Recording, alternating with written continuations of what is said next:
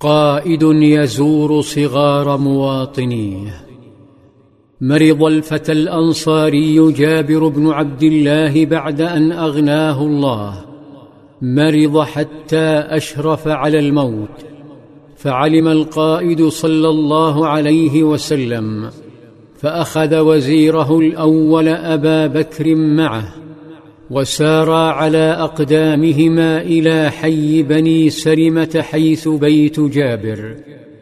استأذن صلى الله عليه وسلم فخفف استئذانه حزن اليتيمات التسع على أخيهن. أما جابر فلم يرد على نبيه صلى الله عليه وسلم فقد كان في غيبوبة وفقدان وعي. فطلب صلى الله عليه وسلم ماء فتوضأ منه ثم رش على جابر فأفاق. ما سر هذا البيت ومعجزاته؟ هل هي رحمة الشيخ الشهيد وابنه بالفتيات؟ أفاق جابر وفتح عينيه فإذا أرأف الناس وأحنهم بجواره ينسيه آلامه.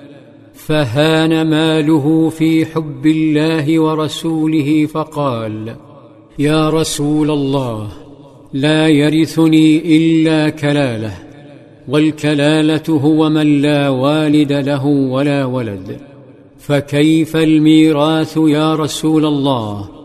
إنما لي أخوات ما تأمرني أن أصنع في مالي.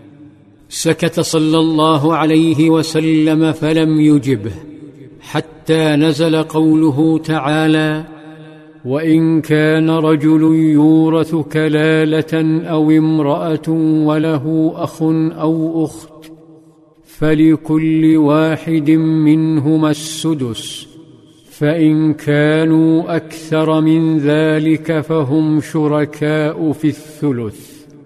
نهض جابر من مرضه وانصرف صلى الله عليه وسلم إلى شؤون دولته ومواطنيه مهما كانت ديانتهم.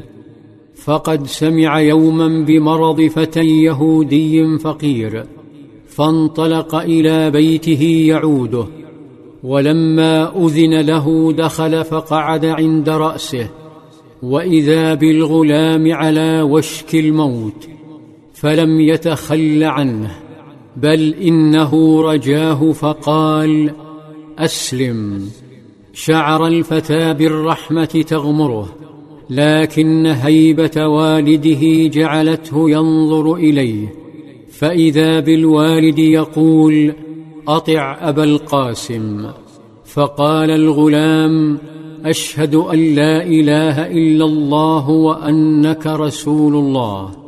ترى ما الذي سيستفيده صلى الله عليه وسلم من شاب سيموت. إنه لن يخدمه لن ينشر دينه أو يدافع عن وطنه. هو سيموت فقط. هذه حسابات النفعيين الانتهازيين. أما محمد صلى الله عليه وسلم فرحمة للعالمين. ينفق حياته إنقاذا للناس.